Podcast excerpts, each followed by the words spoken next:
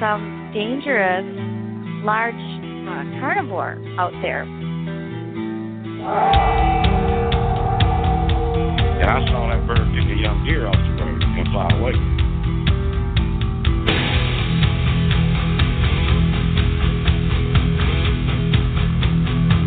And uh, it was just about getting dark, and we started panicking, running down the ridge, not really having any clue what was throwing rocks in our vicinity, good-sized rocks.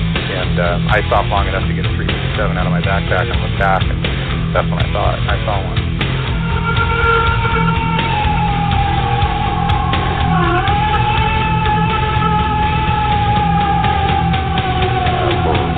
a week, the, the town of Defiance was being harassed by a werewolf. And it's actually attacked two railroad workers, uh, killed livestock.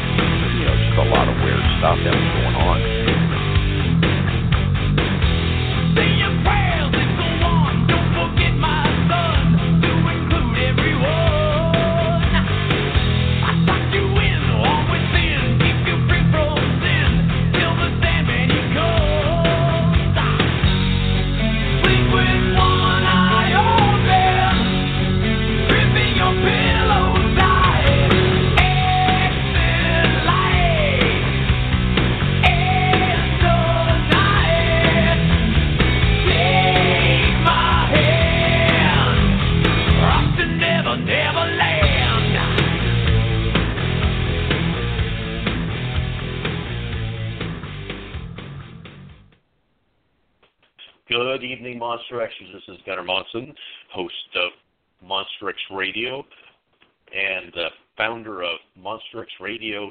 Sponsor the Sasquatch Coffee Company, www.squatchcoffee.com. Sasquatch Coffee, have you tried it yet? With me today, as always, is my good friend and Bigfoot researcher extraordinaire, Shane Hardcore Corson. Shane, how are you? I'm doing well, Gunnar. Uh, what, I'm doing well. You like Um, that introduction? ah, that was that was uh, that was uh, above me. Uh, thank you, I appreciate it. doing well. Well, you know, you know that I'm a, a huge Shane Corson fan, uh, and that uh, any I I still think that if you know we could give Shane a backpack and uh, put him out in the woods for three months um, uninterrupted, that he'd come back with uh, some pretty definitive proof. So Oh, I'd make it a goal of well, I, it's always a goal of mine. That would make it even much more. That's you know a, goal of mine. But I will tell you, there's others out there I know that I'm good friends with, uh, and some I'm not that probably could do the same thing. And uh, maybe down the road we'll see. That's it's an exciting topic to talk about and discuss. But it's what's needed if you're into uh, getting to the bottom of this mystery. It's going to take uh, that sort of endeavor, and uh, we're getting there. We're getting there, and and it's exciting times to be involved in this subject. As I say, uh, I'm always a, a positive person, but I'll tell you what, exciting times to be involved with the subject, and um, appreciate all the listeners out there listening to Monster X. Uh, I- think uh, the the subject matter and the endeavors by many um, are moving in a positive direction.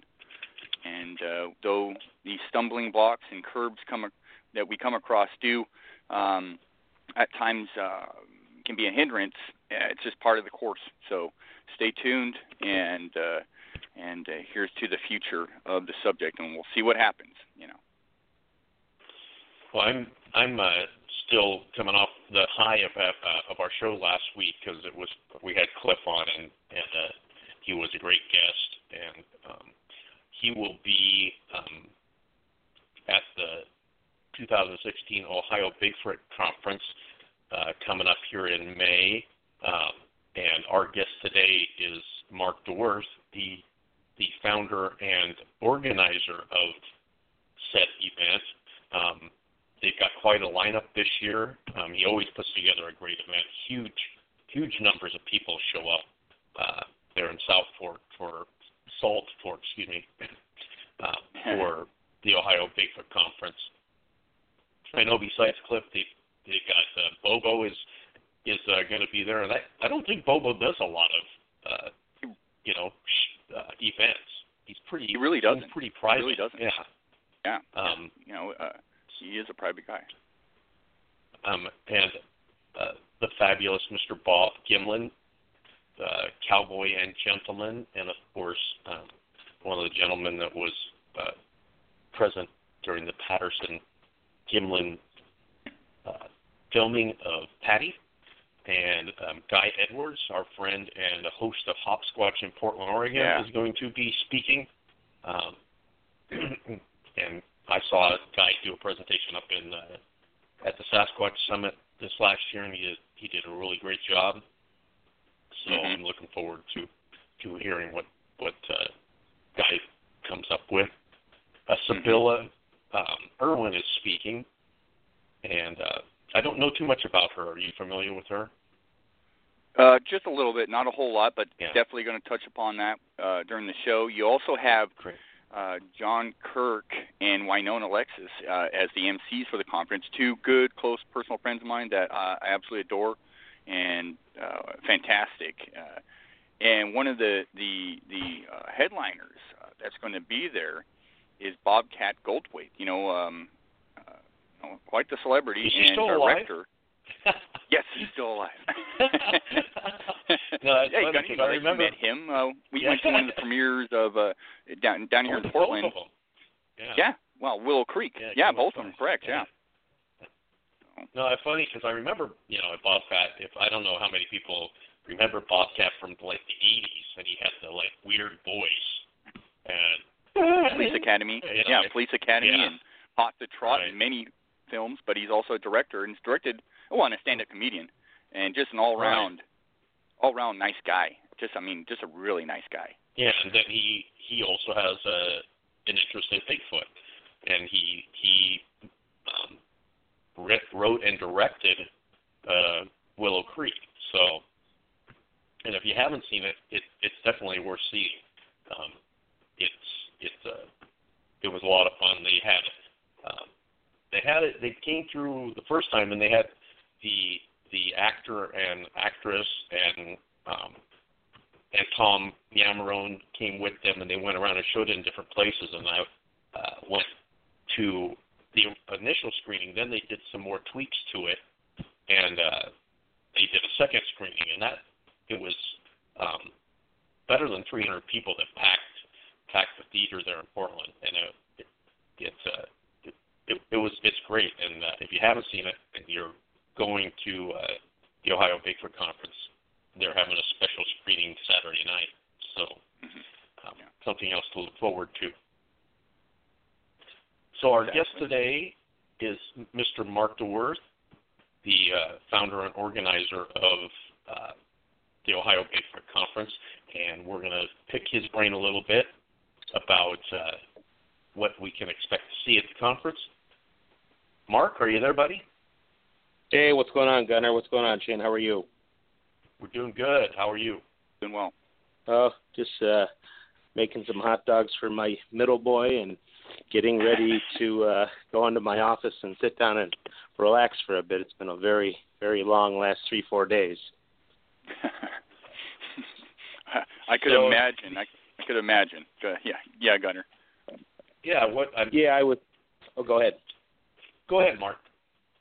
I was going to say I was I was down in Kentucky with the Kentucky Bigfoot Research Organization on one of Charlie Raymond's expeditions, and uh, so I've been down there since early Thursday and got home real real late last night in the wee hours, and uh, so just trying to uh, recover from all the fun and all the cool things that uh, Kentucky has to offer in Bigfoot, and uh, you know, it was a huge success, and it was a very very impressive area to go squatching in, if you want to call it that. And uh, I will have to say, Kentucky definitely has their share of Bigfoot down there.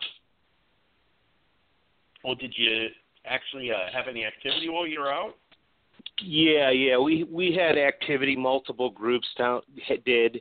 Uh, we had audio recordings on. Oh, it would be Friday night. On Thursday night, um, my, I myself and another researcher that was with me, we were sharing a tent, and it was like 2:30 in the morning or two o'clock in the morning, and we heard a series of five clear wood knocks coming to our, I guess it would be to our west, and then to our east of our tent, two very clear and very distinct whistles replied. And then after the whistles replied, within about another 30 seconds, there were three more knocks from the original direction of the initial knocks. And so we sat there on a, in a in the tent, looked at each other, documented the time, wrote it down, and, and just kept listening. And eventually, we we fell asleep because we had been out in the woods roughly to about one in the morning, and uh, with no no activity at all. So uh, it was kind of interesting. Well, it sounds like an exciting weekend. Um, I saw pictures of the group. It was a, it was a big group of people out there. Yeah, there was roughly about 35, 38 people, but I mean it's a huge, huge national park. We were in a, in and around, so the groups were broken up in like groups of like four and five people, and uh, in the trail systems, going through this part of the of the state are just immense. I mean, I did a a trail I think on Friday morning. I just went out on a day hike, and it was like 6.8 miles of up and down, and uh, you know it's uh, you know definitely. Uh, definitely some rugged terrain. And the nice thing about this time of the year is that the foliage, especially the underground foliage, is isn't coming in completely yet, so you could actually see. Where if you right. wait maybe three, four more weeks, it's going to be like a jungle, and you wouldn't be able to see something ten feet into the wood line.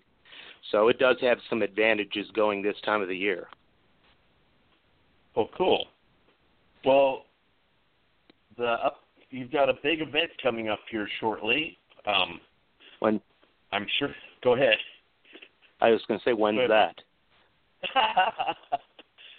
here, here in the in the May. Oh, okay. I thought you were talking about my fish club event, but okay, go ahead. but, well, we can talk about your fish club event too if you want, but uh, no, I'm, I'm we could referring you guys like to. cichlids. but uh, so you've been working hard, I'm sure, to to put together the 2016 Ohio Bigfoot Conference. You got we were talking before you came on about about your lineup. Um, it, it's kind of kind of a coup to get Bobo um, as a speaker. Yeah, yeah, it was definitely a challenge. My uh, my biggest personal challenge ever, and uh, you know, and and just you know, luck you know was on our side and things like that, and just happened to work out. And uh, you know, so I mean, it's just you know the way it way it goes. I guess just with the the type of people that were coming to the event, they're friends with him, and he feels real comfortable around them. So you know, he obviously made that decision that he would be able to attend, and that was part of the reason because of his buddies that were going to be there. So. Right. Well, tell us a little bit about what we can expect from 2016 Ohio Bigfoot Conference. Well, I think what you, you know what you can expect is just a lot of a lot of fun, a lot of camaraderie, uh, just a lot of cool people from all over the country. We have people coming in from obviously Canada, obviously Europe, uh, New Zealand. We have people coming in from. Um, so we pretty much get draw from roughly about 75% of the states in in in in in America. So uh, you get a nice mixture of people from everywhere, from skunk ape land, from Mississippi swamp ape land, Northeast. You know, like the in Massachusetts and Vermont and New Hampshire. You get a lot of the hardcore East Coasters, upstate New York. Then of course you get the Midwest folks like Ohio, Indiana, Illinois, Iowa, Missouri, places like that. Up in Minnesota, up there, and then you get people that come in even from like Texas, Tennessee, you know, all through the uh, Southwest, California, Oregon, Washington, BC. We can go on and on. Uh, I think they got people coming from Idaho and Montana this year.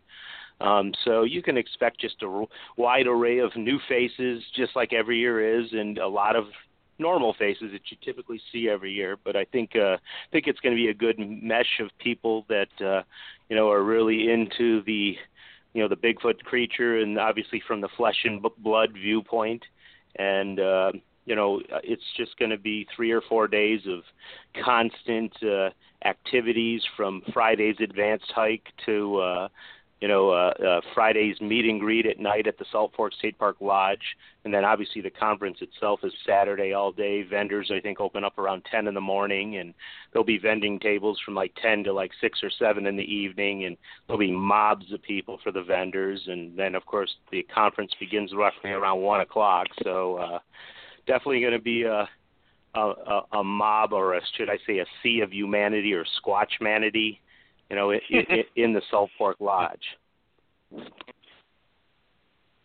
So and then of Mark, course, uh, go oh, ahead. go ahead. Go ahead, Mark. Finish.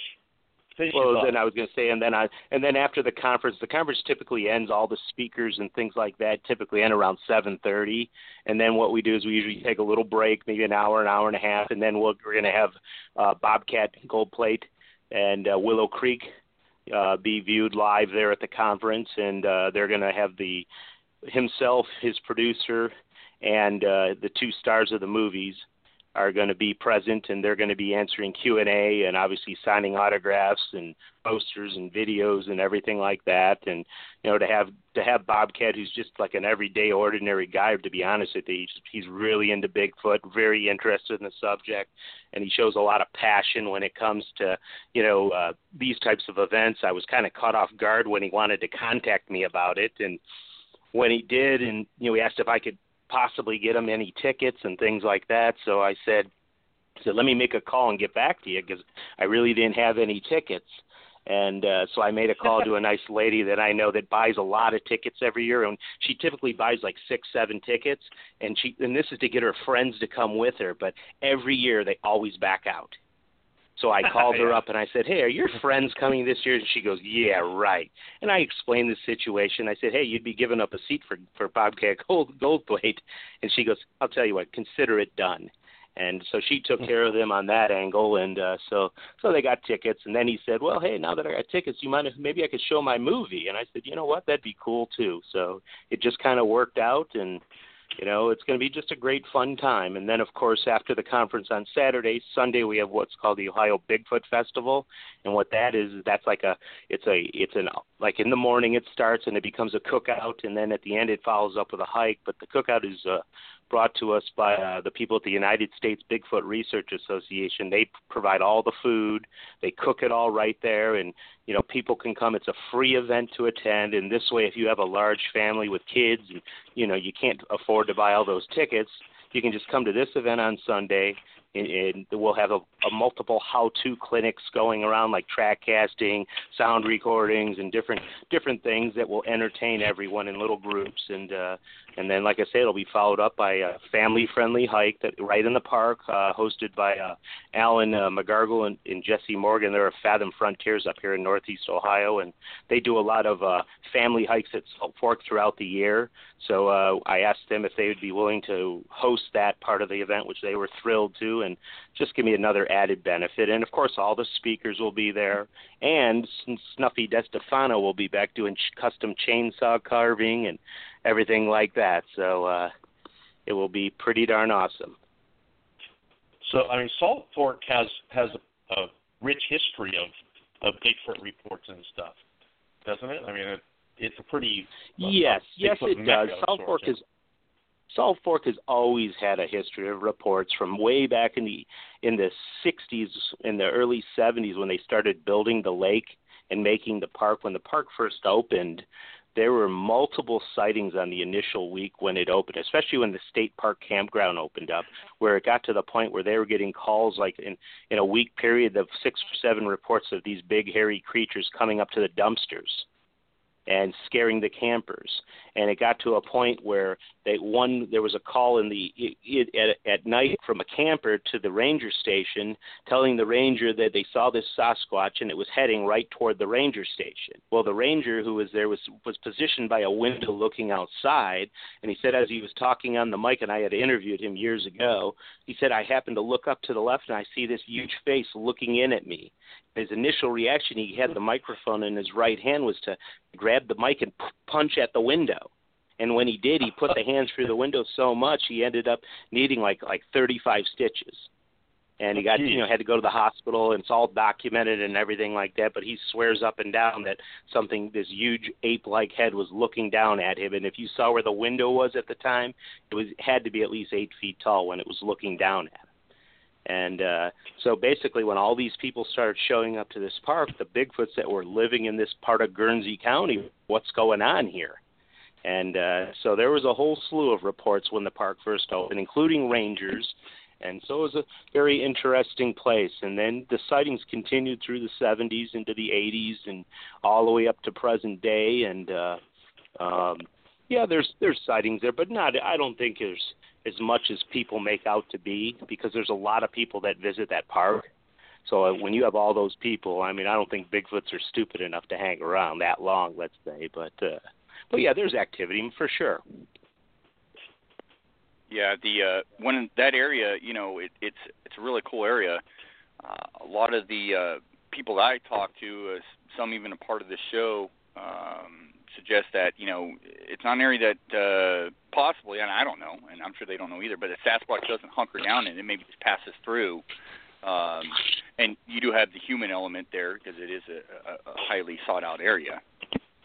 Yeah, yeah, and, and there, that's there, that's the problem is you have so many researchers now. Once finding Bigfoot hit there, and the and the conference started, you know, doing the event there. That's when it just really took off and just in popularity. And if you go to their like their state their state park gift shops that they have within the park, the number one selling items or shirts and stuff are always Bigfoot related. So I mean, they sell lots of Bigfoot merchandise. So when you plant the seed that Bigfoot's there, everything and everyone's Bigfoot. So you have to you have to take it with a grain of salt and just say, hey, you know what? There have been credible sightings there. I know uh, one of the really well-known researchers was Robert W. Morgan, who had researched in Ohio. He re- researched out in Oregon and Washington. Did a documentary movie there in I think Washington State. He had a sighting there in the in the in the 1980s, right by Hosak's Cave and uh, so so I mean, so yeah, there's some credence to things that go on there. But to be honest with you, Shane and Gunnar, that I think it's more of a transit area where they're passing through, and they're going to the Mm-hmm. more remote private areas that are very very vast, like Egypt Valley, which is over near Belmont County, and Wills Creek and the Coshocton Muskingum County line, and then up into Coshocton, which is a Woodbury Wildlife Area, and even all the way up into Mohican Memorial Forest Area in Holmes and Ashland County. So, so like I say, people they're not hang. I mean, they come through the park, yeah, they do, but not all, not as much as people want to think so. and perhaps not as much as they used to. Perhaps I mean, what was what what period of time? I mean, uh, Sasquatch reports uh, really abundant? I mean, you know, 80s, 70s, 60s, 90s, uh, where- 70s. 70s, yeah. yeah, the 70s and 80s. I'll be honest with you. When I started first doing uh, research with Don Keating in the in the early 90s, the majority of the reports we were receiving in Guernsey County were like comp- where Salt Fork would sit. They would be west of Salt Fork and west of I-77, which goes north south from Cleveland all the way down to like Florida. And uh, that'd be like in the Kimbolton Plainfield area of Guernsey County um, Wills Creek, which is Coshocton, Guernsey County almost. And then, of course, the most reports by far was Coshocton County, Woodbury Wildlife Area. I mean, there was, in a 10 year period, there probably was close to 75 viable reports that came out of there. I mean, hmm. within a, you know, a 10, 12 mile radius of the heart of Woodbury. And to this day, Woodbury's active. There's just not a lot of people looking there. And when people call or send me an email and ask, hey, where should I go squatching in Salt Fork? I tell them, don't go there. There's going to be researchers on every ridge line. Go here and learn those trails, learn those old strip mines, and that's where you're going to find them. If they're hiding anywhere, those are perfect places. Yeah, yeah. I and, and Mark, you're personally for yourself. Uh, I mean, is is that area a key area of your research, or do you have other areas? I mean, that uh, you know now or in the past that you have researched that you find um, a little more um, a little more compelling nowadays as far as evidence. I like I like the Wills Creek area near the Muskingum County Coshocton line. It's an old uh it's it's uh, part of like the watershed district that's the, basically the Corps of Engineers where they do water management through building dams and controlling water during floods and stuff. And that valley down in there, and it's vast, it's huge. It's American Electric Power has land right up to it, and it's uh, it's a very inhospitable or inhospit, you know, it, and yeah, it's just a nasty place in general. Um, there's lots of high walls, lots of cliffs. If you're not careful, it's not a place you want to be going to at night if you don't know where you're going because you could be hiking along and step off a 200 foot drop, and that would be it. But the, but if you look at the topo maps of the area, there's there's just lakes everywhere, just all winding throughout these strip mines.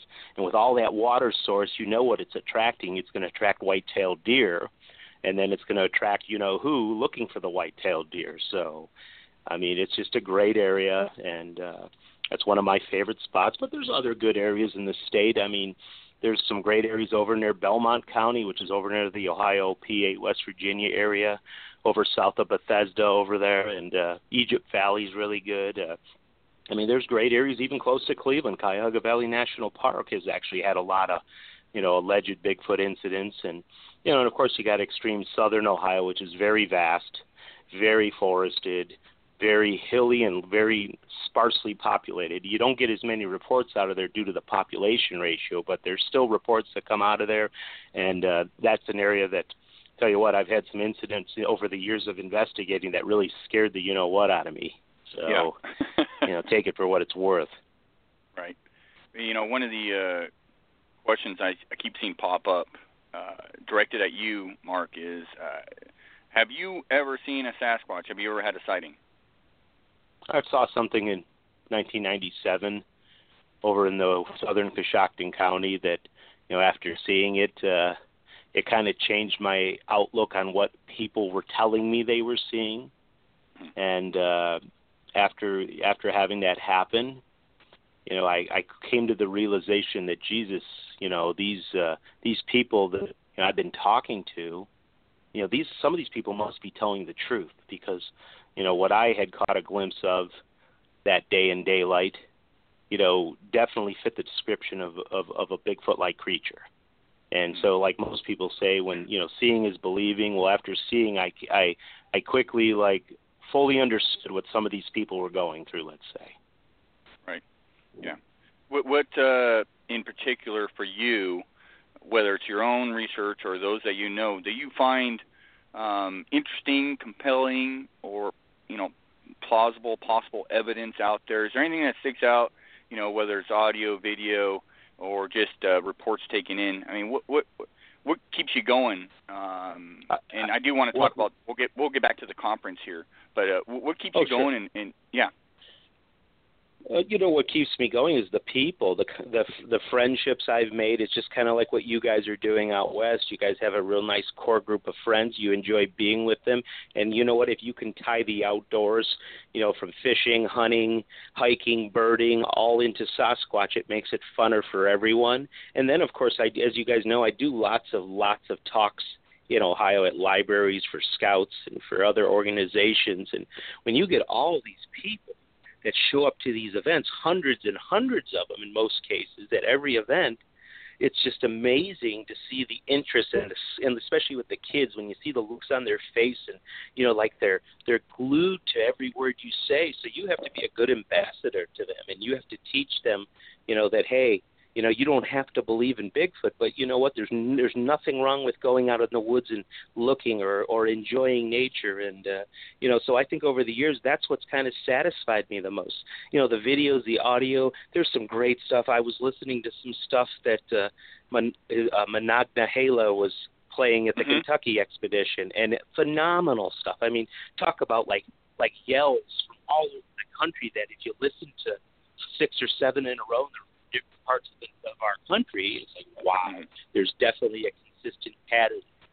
And so yeah, those are that's great, interesting. But like I say, what what really gets me is just to to to uh, to spread the word that hey, you don't have to believe in this, but you know at least hear me out or hear us out, and at least give us the respect that it, that you know 20 years ago you didn't get any respect at all. Now Bigfoot is cool, it's mainstream, and we got to ride it as long as we can.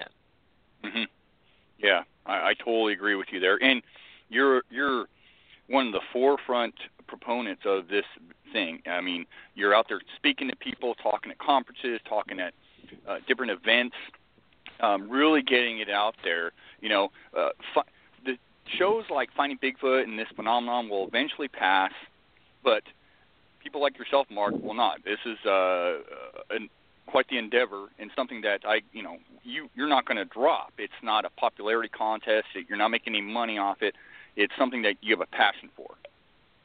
Yeah, you know what? And if you're doing something, you got to be passionate about it. So, you know and i always tell people like when i did a little talk at the kentucky expedition this this this past few days i i told all these hardcore researchers there that you know what if you're not having fun doing it this is not something for you because if you're going to take it to heart where it just causes your hair to fall out you know and you're stressing over who's doing what and why this isn't for you. You need to take it from the you know you have to look at it from a from a, a of a you know this is a group effort. People need to work together and cooperate and uh, people need to get along. I mean you know all you have to do is read the history of, of bigfoot research when it started back you know in in the 60s with the Patterson film and from on, on out. I mean, there was a lot of great researchers, are the people we look up to, but there was a lot of disagreement, a lot of disparity, a lot of bad things said back and forth, and it continued heck up into the 90s. A lot of this stuff. So I was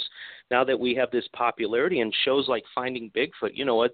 You know, I give those guys credit there because for them to last as long as they had or they have is is fantastic and because what it's doing, it's getting us new fans of the subject, even if they're just casual. But at least they're going to come out and kick the tire and see what they see and make their own opinion on it. And that and that's so important. And we need to be um, we need to be the people that tell these these younger generation, hey, even if you don't believe, it's still cool to get out in the woods.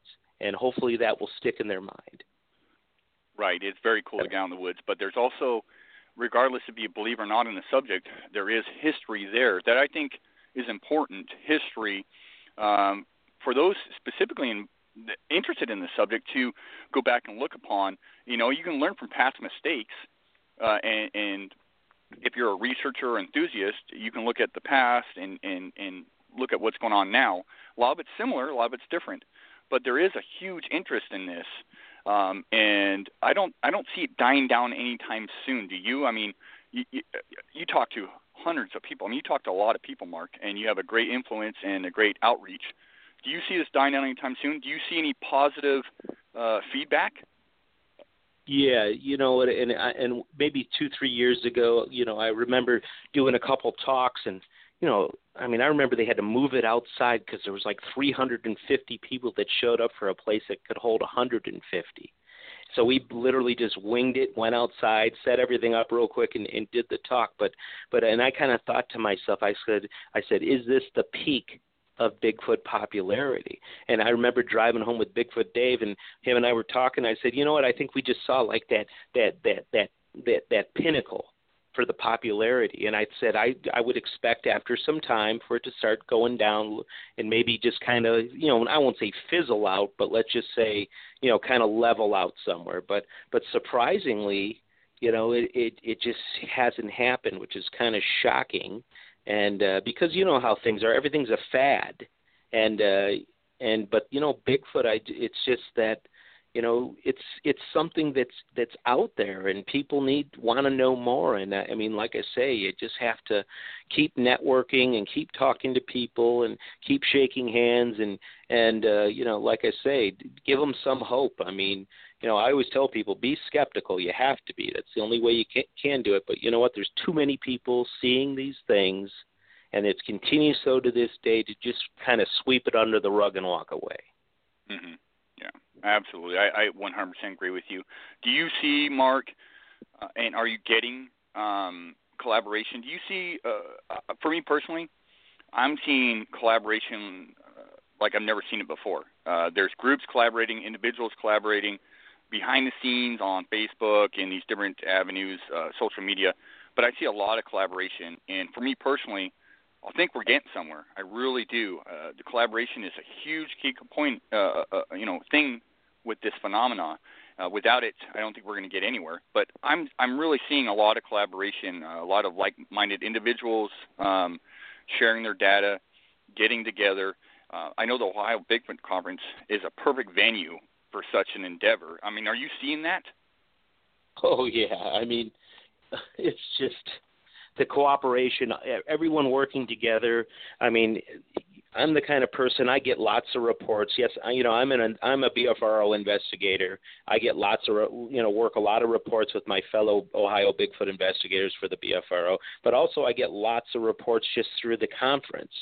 And uh, you know, if there's a report that's right in someone's backyard that I know is a researcher or knows in a different group, I forward it on to them because to me, I think it's not a good service to not send a fresh report to someone that's close that could possibly find physical evidence. And and I think back in the day, people were too protective of over, of everything, which that meant evidence that could have been documented never got at, properly documented.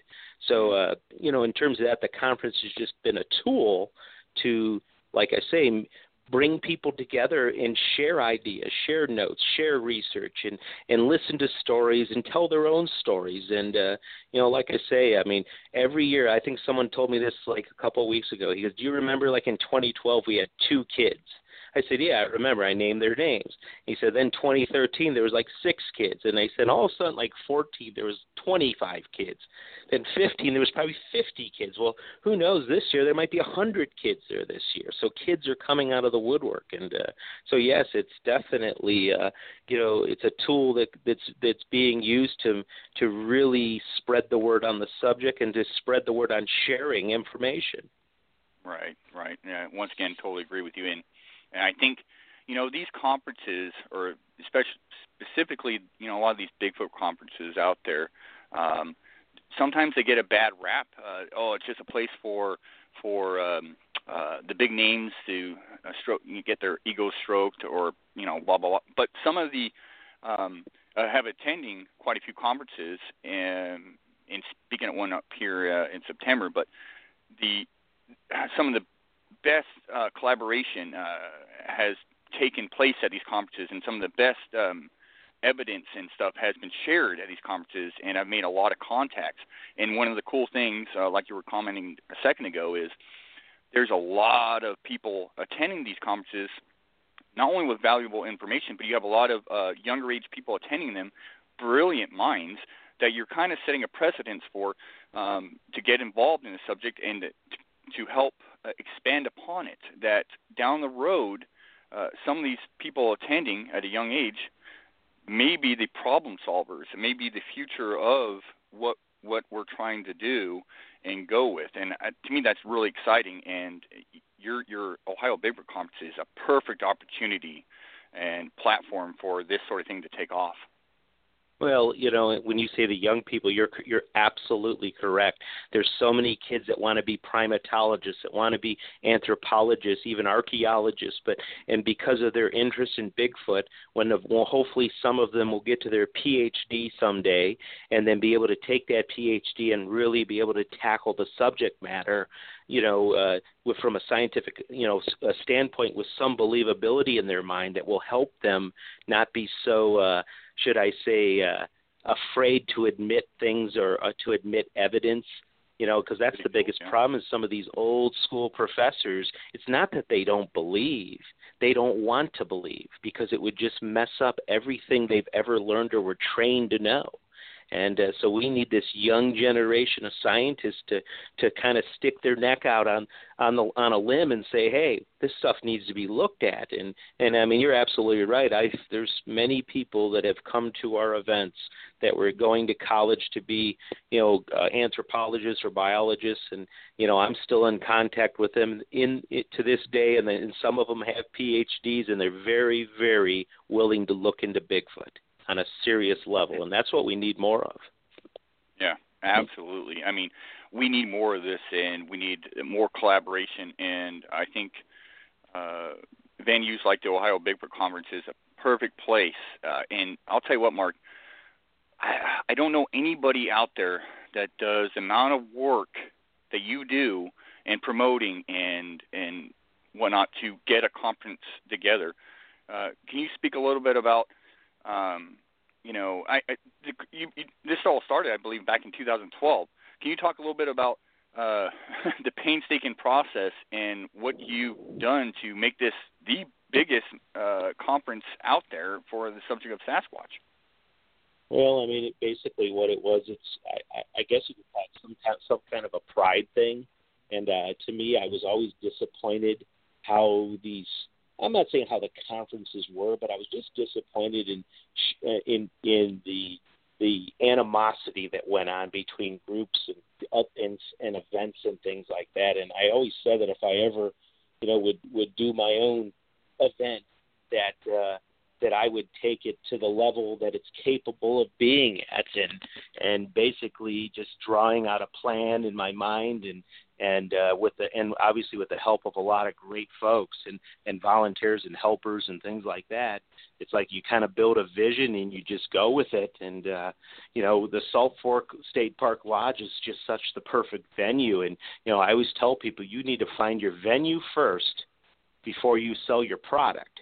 And when you have a great venue the product's going to sell itself especially if you're willing to invest the time and money into the into the the, the, the guts of the product you're trying to promote. And that's obviously bringing in the great speakers uh, inter- have interesting you know uh, events that take place within the event you know have uh, you know obviously anything and everything you can to help promote the subject matter and uh, and uh, you know and make sure it's where where the word family screams on its label like this is not just the serious person event. This is where dad and his son or mom and his daughter or vice versa can come and and sit and listen about Bigfoot and maybe go on a hike and enjoy the woods and learn more. And and you know that's just part of the process. And and I you know and I always say when I do things especially events and I've done lots of events and even not especially non Bigfoot related there's no reason to do an event if you're not going to do an event that's worthwhile that that you might step outside and look in and say I'd attend that event. And that's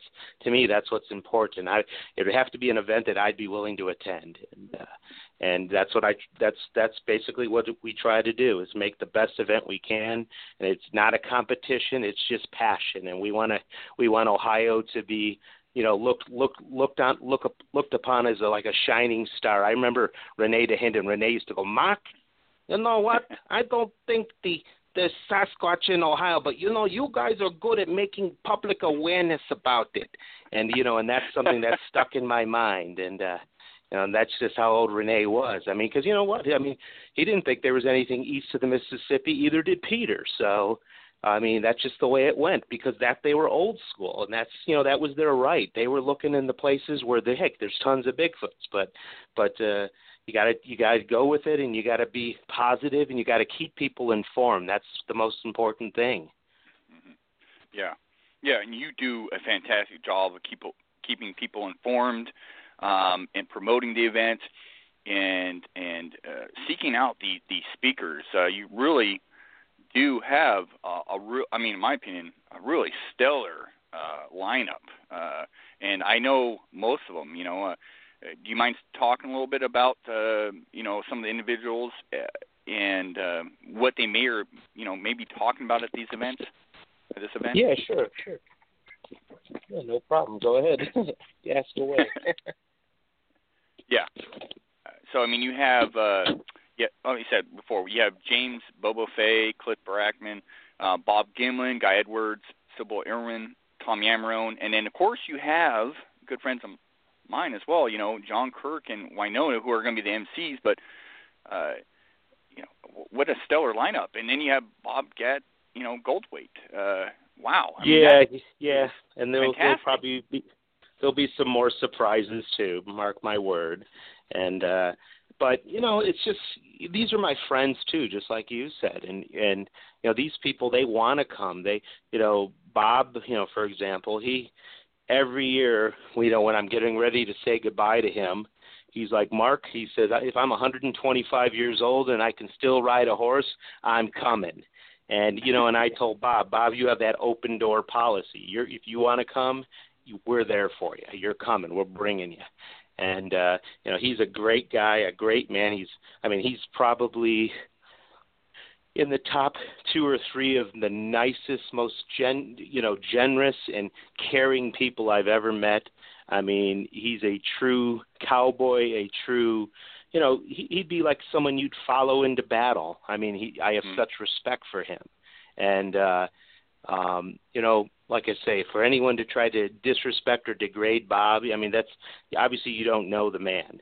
I mean, he's just that good of a fella, and uh, you know, I look forward to seeing him again. And and you know, we always have good times, and uh, you know, like I say, he's a class A individual, and uh, you know, and it's through his eyes that a lot of us got to learn that experience, what happened to him on October 20th, 1967.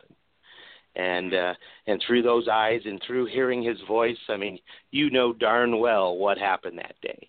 You don't need anything more. And uh, and then of course, you know, you got Cliff. You know, Cliff. What can you say? He's just the the nicest guy you know you could ever be around. I mean, he's just so yeah. you know caring, giving, and uh, courteous to everyone. And he always takes the time to put the special effort into to say hello to people and to make you feel welcomed. And he's just another what should I call just an ordinary Bigfoot researcher that happens to be on TV. And uh, you know, and he's a you know he's someone that from here on out, he's going to be the the person people are going to be looking up to for a long time because oh, you know he's not going anywhere in this subject. He's going to be here for the long haul, and I look forward to hopefully being here with him. Mm-hmm. And uh, yeah. you know, and so on. So, and then of course you have Sybilla Irwin. Sybilla is a BFRO investigator who's from the Texas Tennessee area, but she's also an expert sketch witness artist. And what oh. she does is she does she does lets many expeditions for the BFRO in the southeast, and she's an excellent leader and planner and organizer. But she also interviews and and uh, many, many witnesses, including habituation type reports. And she actually interviews witnesses and does sketch eyewitness sketch drawings of of these sightings and what they're seeing, especially the real close encounters. And and basically, her talk is going to be centered on a lot of her these invest, investigations with these real close eyewitness reports. And she's going to unveil some sketches of what these people saw, and a couple of the witnesses are actually going to be attending the event, so you'll be able to hear the story from their mouths and to be able to see the finished product that Sybilla did. So I think it's going to be a fantastic presentation, and it's going to be something I can't wait to see the finished product. Let's just say, but uh, but uh, so like I say, Sybilla's wonderful, awesome, you know, one of the best I've ever dealt with. And and of course you got Guy Edwards. Everyone knows Guy Edwards. I mean, only if he would just bring his ox with him, I'd be happy. But uh, you know, and Guy, and Guy, Guy's always someone I've looked up to. I mean, I saw how he built that Bigfoot Lunch Club into like an empire. I mean, if if Saruman had a Bigfoot site, it would be the Bigfoot Lunch Club. I mean, it's just it's just such a phenomenal site. I hope you got the reference. mm-hmm. But uh, yes, yes. I'm a Tolkien fan, so. But uh, yeah, but guys, guys, just uh, he's he's just so well versed and so so knowledgeable into the subject because of all the people he has at his events, and he's such a great historian on it too. And I love that historical, you know, aspect of it. And you know, to have people that really delve deep into the history from from the beginning to, the present day, that's just something that a lot of people, especially when you have new people at your event, you know, when they can learn the kind of the basic history, that's going to kind of help them paint a picture of what this thing could be, or or if they're if they are going to become more interested in, in in delving deeper into the into the idea or the or the or the or the the could be the fact that this thing exists. So uh, um, so I'm looking forward to that. And then of course you got John and Winona. I mean John and Winona are very close friends of mine too, and uh, you know, and I kind of thought I knew they probably couldn't come this year because obviously, you know, they have plans in September. Yeah. And uh so I made sure I said to them, "Hey, what if I, you know, uh bring you out and and uh you know, get you tickets and pick up your room as a wedding or as a present." so uh so and I said, "So if you guys want to come, it's on me." And they did. So and uh um so they're coming out, and I, they're going to be the MCs, which is going to be awesome because I mean John Kirky's like the Austin Powers of Bigfoot, and uh, you know, and then Winona's like Winona's like the Lady Galadriel of Bigfoot.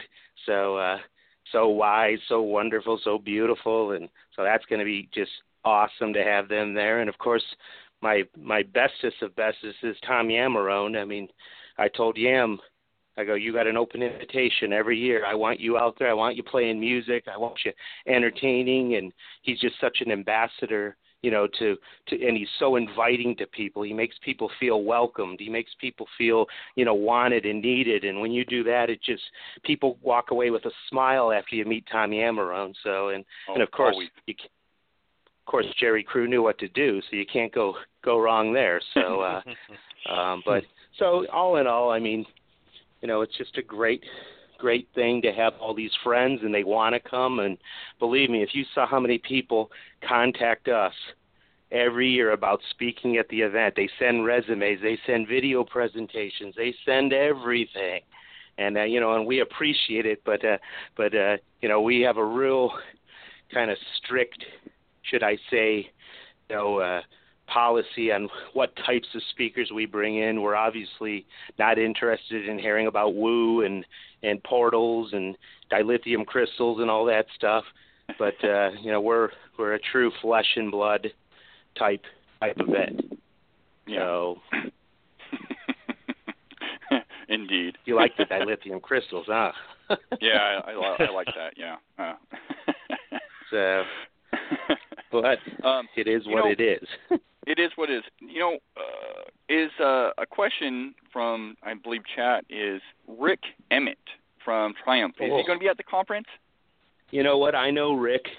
He's my guitar hero. Him and Angus Young are my guitar heroes, and Rik I've got to know pretty well because he comes to Cleveland a lot and plays, and so I always get backstage passes, and and uh, so I sit there and talk with Rik uh, about all the the times that I've seen them in concert, including at the US Festival in '83 in San Bernardino, California, and w- never knowing of Triumph and after seeing that concert how triumph blew the whole the whole lot of people away on heavy metal sunday including van halen and the scorpions and ozzy and motley crue and then i always said if the there was one there was one great there was one single guy that was the greatest guitarist player that year and it wasn't eddie van halen it was rik emmett I mean, he tore it up. And after seeing that, I said, "Wow, I got to find these guys' records." And sure as heck, started buying my collection of Triumph actually LPs and then eventually cassettes and so on. But uh, you know, yes, Rik's a great, great musician and one of my idols. you know, the uh, one of the things I appreciate about these conferences as well is the fact that um, a lot of you know you're not going to say you're not going to hear the same thing from every speaker that you heard at other conferences or um, um, on social media or other avenues. You're uh, I know a lot of these guys that are attending this conference are going to bring their A game and the, the newest and latest uh, things that they've been working on, that they've discovered, that they've been shared with. Uh, and I know, you know, Cliff Barackman, for example, is going to do a stellar job.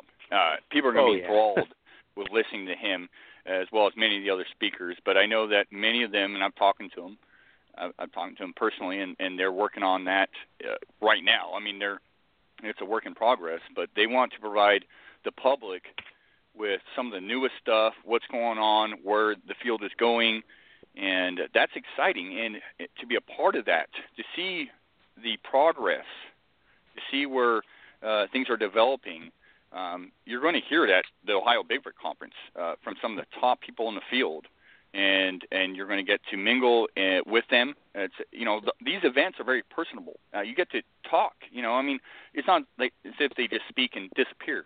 They're very very crowd oriented and interact.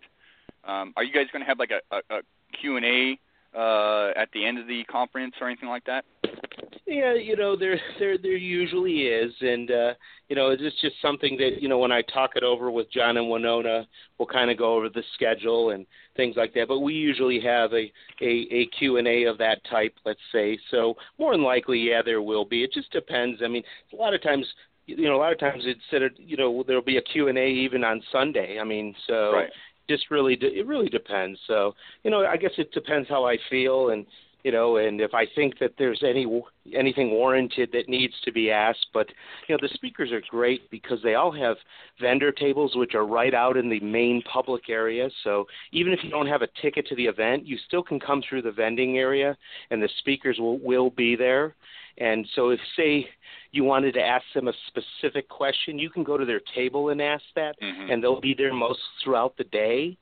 So you'll be able to ask all the questions you want, especially the ones that you maybe weren't able to ask during the actual presentation. And a lot of times you can get your answers that way, and yet you can meet them on a more personal level too. Yeah, yeah, and, yeah, and talk to them individually and share if you have something to share. They're very open to listening, and Um, they're willing to answer your questions. I mean, you don't get the full, uh, you know, they have a presentation, but you don't get the full, uh, you know, whatever they're sharing. I mean, there's many things you could ask them uh, after the fact, and they're going to be around. Uh, most of them are going to be around all weekend, and so you have a chance yeah. to uh, mingle and talk to them and uh, get to know them a little better. And they're all very approachable. Uh, I know you seek out people like that, and everybody on your list seems that way. Well, yeah, I mean, and you know, another thing is that you know, Salt Fork has a pretty pretty large amount of sleeping beds. Let's say they have 144 rooms on the lodge, which obviously sell out in you know days from the announcement of the the event. And uh, and then there's a there's the there's the uh, cabins which they have roughly 30 or so cabins that are sleep up to 10 people and then you have a state park campground real close right within the same facility that's roughly has like over 250 sites so, I mean, think of this the entire Salt Fork State Park area, the lodge, the cabins, the campground, is all Bigfooters. So, I mean, literally, if if you ran down the middle of the, of the campground in a suit, you probably wouldn't make it more than two spots before you got tackled, mugged, beaten, or whatever. But, uh, but I mean, yeah, literally, it's just it's it's amazing. I mean, and think of it, they start coming in some as early as Wednesday and some stay as late as Tuesday. So the state park, I mean, the, that park gets just filled with Bigfooters. I mean, I guess if you know, if you're, I guess if there's a good time for a Bigfoot to do like a walk across a hundred hundred acre open field, it's that weekend. Just do it somewhere up north, like 50 miles north, because all the researchers will be at Salt Fork. So. Yeah, one of the uh, questions in chat is, you know, when do you think we're going to actually get uh, solid DNA evidence, uh, some sort, something solid. Uh, do you see that happening anytime soon? Uh, do you, you know, know of I, anything? I do see it happening soon. I just think there's a lot of good groups, you know, for example, like the Kentucky Bigfoot Research Organization. You know, you got the BFRO, you got the Olympic Project, and you, there's just a lot of them across the country that are doing fantastic work and documenting things very, very professionally. And I think it's just a matter of time where the one of these groups, or just a, another group of some sort, or even an individual is going to, you know, stumble upon someone that had found something. It could be a body part, it could be an arm, it could be, you know, where they found blood in they collected it properly. But I I truly do feel that it's going to going to uh, um, you know happen, and it's going to happen in our lifetime. So. Mm-hmm. I, so I, I, mean, it's just it's just a matter of time. The biggest problem that we're running into, Shane, is that most people that find any kind of physical evidence, and uh, um, you know they're asking about uh, physical evidence and stuff like that is, is that they're not collecting it properly. And typically it's contaminated and let's face it any of the scientists if you try to say if it's collected not correctly they're going to say it's it's it's it's it's not uh it can't be considered anything you know regardless because of the human contamination. So it's it's uh um you know it is what it is but uh, i think it's definitely going to happen. Yeah i think uh it's definitely going to happen. I think there's a lot of evidence being compiled that's not being shared right now, but it's just a work in progress.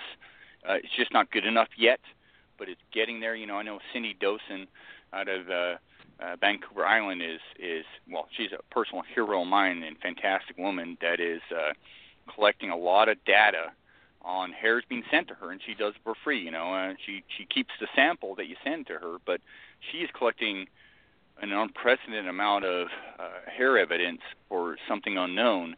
Um, that and that, there's others out there doing similar work, but uh, some that I personally work with that I you know I think uh, is is really um, extraordinary and uh, and, and valuable and exciting. Um, we I, I personally think Mark that we we live in exciting times with this subject. You know, uh, a lot of things that were done in the past are you know are are being done now, but we're also expanding upon that. Uh, we have technology in our hands. We have uh, just collaboration. Uh, I mean, we, we live in exciting times. Do you agree? I mean, we are um, yeah, on the pillar of this, some amazing things. this is the golden era, and this Ah. is the chance where where because of its popularity and because of of uh, cooperation with even government agencies, U.S. Forest Service, state parks, you know, on, on national even and local levels, that here's your opportunity to really, really be able to go deeper than we ever been able to go before to to search and find physical evidence. And you know, uh, um, I I just typically uh, and uh, I you know I just typically uh, you know feel that that we kind of have a it's almost like the open checkbook I you know policy where where now they're not going to look so down on you and and they're going to uh, um, you know kind of welcome welcome you into their into their their forests and stuff like that. And I'm talking as in the agencies themselves. And so when you have this opportunity be safe be smart don't hurt anyone don't get hurt and you know hopefully collect collect evidence that's going to be viable which is is where I think we're getting to. Uh, we're getting, you know, uh, I'm in contact with a lot of people now and starting to really collaborate with a lot of folk. And uh, just, I, you know, uh, every year you get asked the question: oh, Is there anything new going to come out? Is there anything exciting? Or we're just going to go through the same old hoaxes and this and that. There's always going to be hoaxes, hoaxers. There's always going to be um, false data. Um, but I see quite the collective front of positive stuff, stuff that's very interesting to me and, and those I work with, that I see huge leaps and bounds in, in the study of this. Uh, of course, looking at the past, there was huge leaps and bounds, but I, I don't think we're backtracking. Uh, in some aspects, possibly, but I think we're moving forward with the this research, uh, and it's getting to a point where it's for me personally, like I'll say, and I'll say time and time again, it's exciting and just the golden era. Well, I think I agree with you. It's a, it is a golden era, and uh, you know, uh, once you get through all the uh, kind of the bullcrap and stuff that's laid out before you, those that are actually out there doing uh, as citizen scientists and as scientists, we're starting to get somewhere. And uh, you know, uh, uh, you know, the the Ohio conference once again is a perfect avenue to for this stuff, some of this stuff to be shared with, with the general public and those that are in, enthusiastic about the subject. Yes, yes, in, indeed it is, and and uh, you know, like I said, we have an opportunity, and we also have a responsibility as as as researchers and investigators to to uh, you know try to do our best to not only uh, promote public awareness, but also from a positive outlook outlook. Uh, you know, sharing information and, and working together. And you know, I'll be 100% honest. If if uh, Joe Schmo ends up finding a body and becomes famous, I could care less. You know, if it's him and not someone I know, or it's not me. I mean, I'm really that's not important to me. What's more important to me is just the public awareness and and making sure that things are being documented properly and that uh, and that people know, especially the the people that aren't too knowledgeable on the subject, know that these things aren't going. They're not there to hurt you. They're not the they're not monsters or or things like that. They're just they're just animals or or, or hominids or whatever you want to call them that are just trying to survive. And and you know what? They're doing a heck of a good job doing it. Mm-hmm. Well, you bring up an interesting point. You personally don't think that Sasquatch is out there harming anybody, but there are reports and you know um, blog shows that that kind of revolve around that subject of of the evil side of you know Sasquatch. Do you think, in all your years of research, I mean, you got David Paulides out there uh, with his book Missing 401. He kind of beats around the subject, in my opinion, um, but it kind of kind of you know revolves around the subject of Sasquatch. Do you think Sasquatch in general, uh, given your experience and research and those you collaborate with, are uh, this evil entity out there or, or something uh, capable of hurting people? No, I, I do not, and I, I think that David's books are are well written, and, and what I like about them is that they're basically you can plug in any character into the role of the abductor. If you want to plug in grizzly bears, you can do it. Wolves, you can do it. Bigfoot, you can do it. Stalker, you can do it. Jared from Subway, you can do it. I mean, we can go down the line, and uh, and as long as he doesn't commit to anything, he's just keeping it as an open book. And uh, right. you know, uh, I mean, sales. He should have been a car salesman, and and uh, which would be huge because I mean, he really does a great job doing that. I mean, I'd hire him on my sales team, no doubt. And uh, um, but you know what? He keeps an open book, and he doesn't come right out and blames anything Right. specific, but he kind of just gives the possibility. And you know what? He does a fine job doing that, so give him credit for it. And uh, you know, people are interested in mystery and you know disappearance that's something big. I mean sure lots of us and lots of people we know have had friends or families or distant relatives where there's been stories of having family members come up missing. And what's taking them i don't know. Is it bigfoot? I don't know. Do i think it is? I don't think it is. But uh but you know like i say it's just a it's just a smart way of adding uh, possibilities to a subject like mi- like just missing people in general. And uh um so so you know what? Like i say i i've never in all the years I've been interviewing witnesses have ever had a report of Bigfoot being aggressive unless it was shot at or being chased. And typically, uh, when it was being aggressive, it would throw stuff at you, try to get you to stop and run like hell. So, Yeah. I mean, what's that telling you? Yeah, and and I So- think people, uh, you know, whether you're experienced or not in the woods, if Sasquatch is related and saying they're doing some of this stuff, um, what what is your what is you know, everybody's opinion of aggressiveness uh, differs. You know, uh, if something throws a rock at you, hits a tree, um, shakes some branches, you know, they find that aggressive. When in fact it may not be. We just don't know. I mean, that's just the truth. We don't know. It could be just their normal behavior. It could be, uh, we just don't Being know. playful. You know, it could just be in Yeah, playful. Yeah, I well, mean- well, when you think when you think about it, when those incidents happen, why would a, a Bigfoot that's hiding in the woods throw a rock at you? Well, especially if it's hidden well and you didn't know it was there. Well, obviously the direction you're going in, there must be more of them. Well, when all of a sudden, boom, a rock hits at your foot, what do you do? You stop, look, wonder, get scared, start wondering what's going on, and then all of a sudden something else lands. And so what they want to do is they're basically just hurting you out. And if they can get you to turn and turn tail and go, that's that's a win for them. And if they have to act a little bit of aggressive aggressive on that, especially without even being seen, that's a big plus for them. And uh, you know, it's it's just one of those things. I mean, let the problem is the human mind has lots of ideas in it.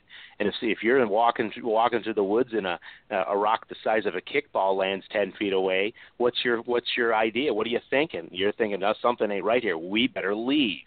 And th- then as soon as you start leaving, the the Bigfoot's already won. But if you're hanging around, they're going to start doing more stuff. And uh, you know, and like I say, if you have a gun, if you're acting aggressive, I mean, they're only going to act naturally, you know, to defend their them and their families. And you know what? It'd be like anyone coming into your home or our homes. You're going to do the same thing. You're going to act defensive. So, Mark, we've Yeah. got a, a caller on the line that has a question for you. Um, I think he's a friend of yours from uh, high school. So, hold on just a sec. David, are you there? I'm here. Okay, you are on the line. You got a question for Mark? Mark, how are you? What's going on, fruitcake? How are you? I knew that word was going to come out. oh, good. How are you, Dave? How's everything going? I I wanted to call into your Blog Talk Radio show and you know give props to Monster X and all you guys do. I think it's a great format to let people know about what's going on. I've known Mark for 40 something years and he can throw a I'm nerf sorry. ball like Did you hear me? Hello? yeah, go ahead, Dave. I was saying that Mark can throw a Nerf ball like no other. So I've known this guy a long time, and you know, kind of a uh, sideline ob- ob- observer of the Bigfoot community. So I'm kind of an outsider, but I've known him a long time. So I, I wanted Mark to share with the listeners, you know, his personal experience because, you know, I think it's a fucking great story. Mhm. you know, I understand, but and I and I have shared my experience, but you know, and I always tell people, like I've told you, is the the best place to come see it is live because you got to see the video to understand it. and uh, you know, and I'll be doing a talk here coming up here on April 15th, and uh, the Holmesville County or the Holmesville or Holmes County Public Library in Millersburg, Ohio. Um, so you're more than welcome to come down there, and I will talk about my experience and show the video and things like that. But uh, let's just say, Dave, that that after that happened, you know, that experience happened, it just completely, you know, kind of befuddled me because I, I was so caught off guard about what it you know when that all happened and went down that it it changed my outlook for my for my entire life is what it did and it kind of turned me into a kind of a mainstream Bigfoot uh you know let's just say uh um, believer, but also someone that wanted to promote the believing end of it because I thought it was important that people knew this this these creatures and that you know what you know you can laugh all you want, but there's a lot of people that we all know and we don't even realize that have had an experience because they didn't know what to pin the experience on.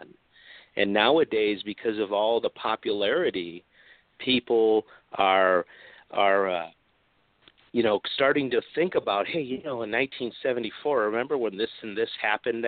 You know, we just didn't know what it was. Could that have been a Sasquatch? So, so, uh, um, but you know, like I say, Dave, I mean, when are you going to be in town next?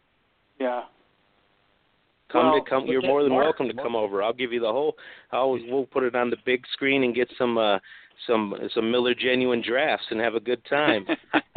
That's old days, huh? And DD, uh, that's funny. Well, you live in I mean, you live in Colorado, um, Dave, and you guys have the the cabin out there. I mean, where you guys are living, there's sightings. you know, three four miles away, there have been sightings there. So we I mean, maybe outside. maybe we sit outside sometimes, Trisha and I, and we yes. hear shit that we don't understand what what we're hearing because it sounds like you know a fucking wolf or a a bear getting mauled. I'm like, what the fuck was that? We, I have we, no we live, idea. We have BLM land, and we're surrounded by uh,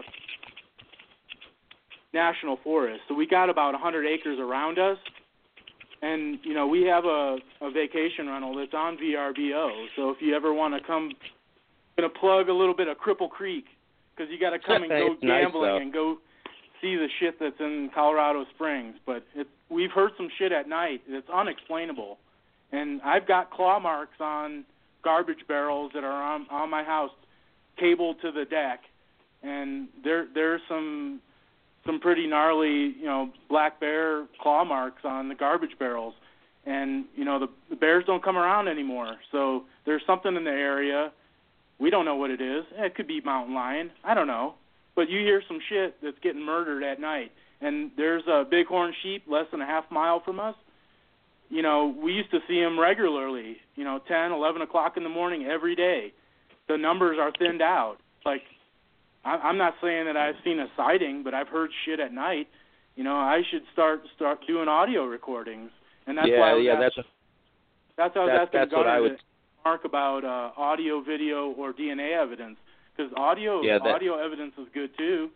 You know, Oh, of course it may- is. You need to you need to get yourself some uh, digital recorder and some really good external microphones and set them up on your guys' deck and just let them record on a loop. And this way, when you guys are sleeping, you'll be able to review the audio the next day and see what you have. And you know that would be definitely beneficial. But uh, but but well, that well, thanks for calling, Dave. I appreciate it. And uh, you know, like I say, when you're in town to see the folks, you got we got to get together.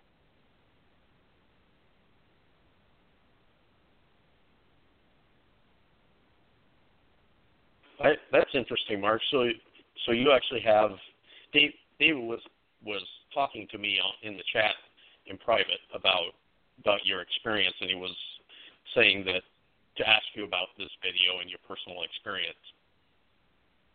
So, uh, so can you tell us a little bit about the video that you have? I mean, you took a video Well, when- and, when I- when I when I had my my incident when I had my my incident was- in 1997, 97. Okay. I had a video camera with me, and you know, and I managed to catch you know something on video, that uh, certainly looks primate in nature. That's all I'll say. And it's just something I don't. It's not on YouTube. It's not on any social media. I don't share it.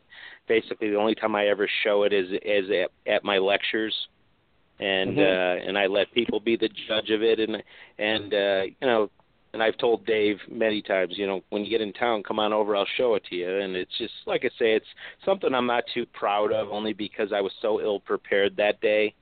And if I wish that it, things could have been different, I wish I would have known how to use my camcorder better.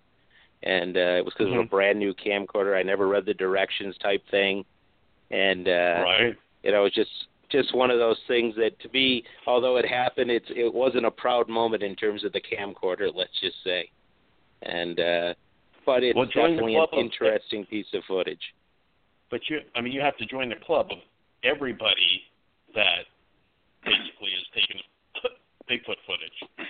I mean, were you out Bigfooting at the time that this happened, or You know what? Not at that specific time. I, we were. I was actually looking for badger dens, which were roughly about a mile or so off the road by an old coal pile in a strip mine. And it was on the way out that that this happened. There was something following, or maybe pacing or stalking, and uh, it. You know, the initial impression was that it would was like a cat.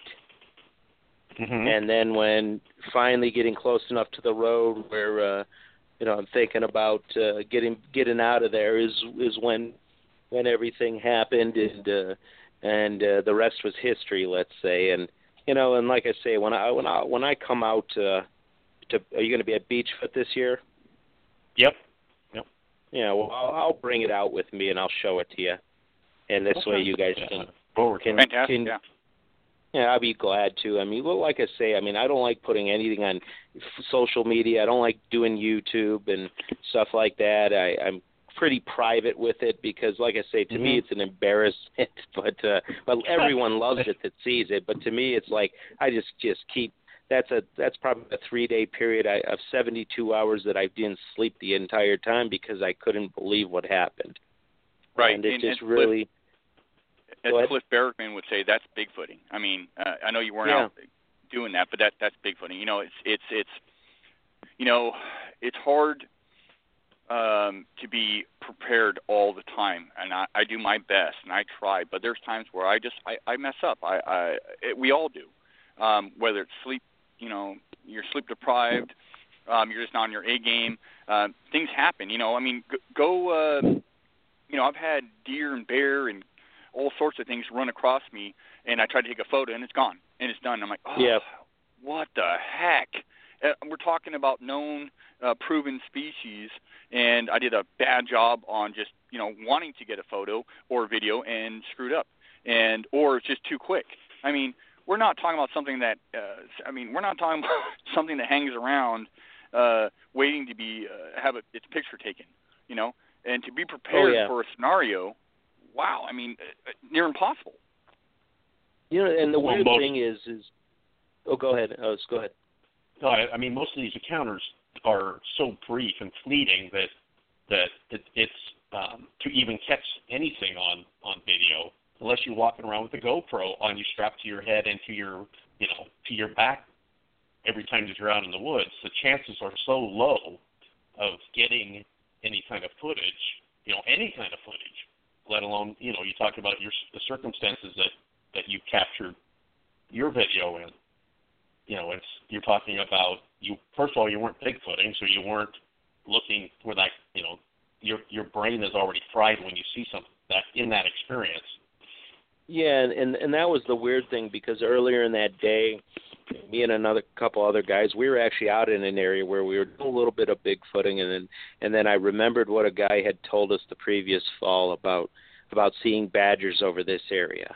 So we agreed to just go down and check out the badger den, and and there was also a bald eagle's nest that was kind of new to the area on the other side that the one guy wanted to go check out. So it was kind of uh, one of those things where we just decided on a whim to just. Uh, uh, um, head down there just just to find these bad this badger den. So you kind of turned your Bigfoot meter off and and you're more concentrated on something else. It's kind of like when I go birding. When I go birding, I'm looking for birds. I'm spotting in the trees and and uh, and uh, and and so on. So uh, it was just kind of a weird experience, and uh, and uh, let's just say you'll learn more in you'll learn more in July.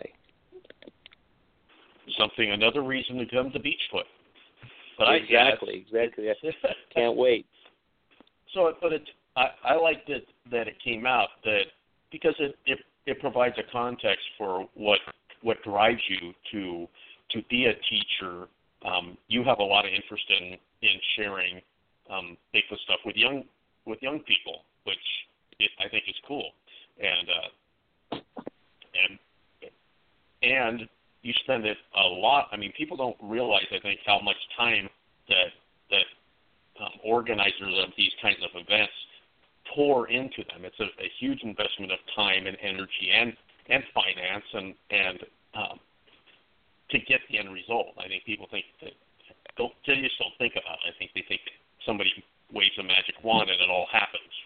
But uh, you you uh, you do a huge amount of work to to make the Ohio Bigfoot Conference uh, a success and one of the huge, one of the largest events, if not the largest Bigfoot event in anywhere. So kudos to you. And uh, well, it does add context to know your you know your story, uh, what drives you to to uh, do such a good job with it.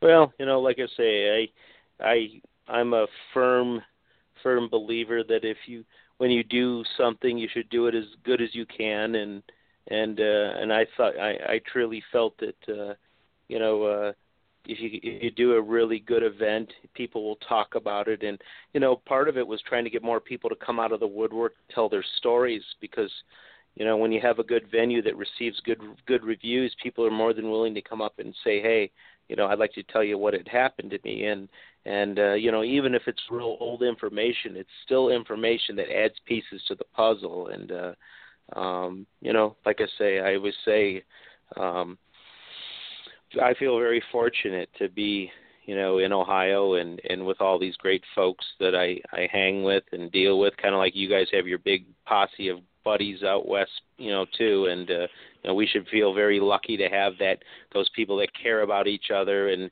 and uh, the willingness to share information. Because like I say I'm the last person in the world that's not going to tell you to where where to go in Ohio to look for Bigfoot even if it's my own specific location. Because as far as I'm concerned if they go and have a sighting it just adds more credence to me so you know it's a win-win for everyone right and this yeah and that's the, I my mantra is collaboration not competition so I mean that's exactly. we've had enough in the past of I mean we we can solve this thing, but it's got to be together. Work, you know, as much collaborating as as we can do. It it just it just builds adds pieces to the puzzle.